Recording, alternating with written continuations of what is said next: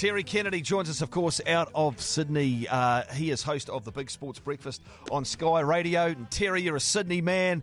Was there any sort of excitement ahead of this game? And if there wasn't, did the Black Caps kind of just confirm everybody's suspicions? Well, good morning, Kent and Nate. Uh, what game? What T20? What T20 International? Where were the people? Nobody knew it was on. And little alone nobody cared it was on, and still the game was decided, and still nobody really cared what actually happened. You're right, only 25,621 people turning up there at the SCG, and with all due respect, the Kiwis were pathetic, and it just shows what a load of garbage the world rankings are. The Kiwis number two in the T20 world rankings, the Aussies number seven, and by the way, they've earned that number seven ranking, but this was uh, a one-sided contest. It was a bore fest, and it only lasted under three hours. Well, I mean, we went there with great plans, and then you guys pull out the love child of Bruce Reid and Andrew Bogut, uh, who can uh, this got this guy Billy Stanlake. Um, who was just in there, but he just looked like he was completely in our heads. Too fast, too big, crazy angle, too quick.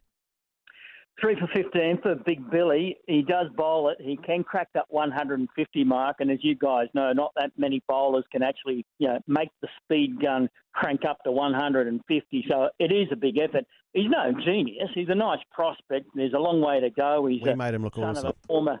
Yeah, he's a son of a former AFL player. He's a youngster on the rise. He could have played AFL if he wanted quite clearly with that sort of height and athletic ability. But look, he's a work in progress. Um, the selectors have earmarked him for bigger things, and he, he showed his potential on Friday night with that three for one. Or, or sorry, Saturday. That's how much it is in my memory.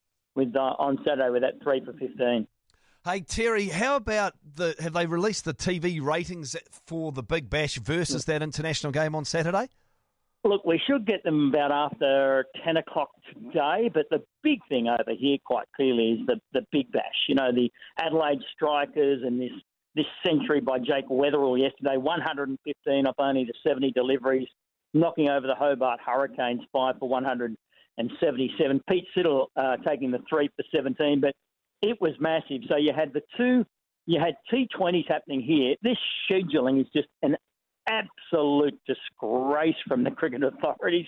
We've got our Big Bash semi-finals happening at the same time they're trying to crank off with a game one of a T20 international series against the Kiwis and also England.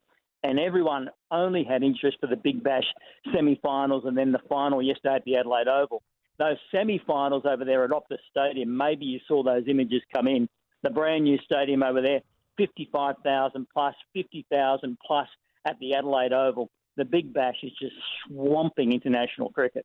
Do you think not having Steve Smith there and Pat Cummins and maybe a couple of these other guys preparing for a test match has hurt the, the sellable value of this Australian team? Do you want to go and watch the Rolling Stones without Mick Jagger? Yeah, I think it's terribly disappointing when superstars aren't available for their team.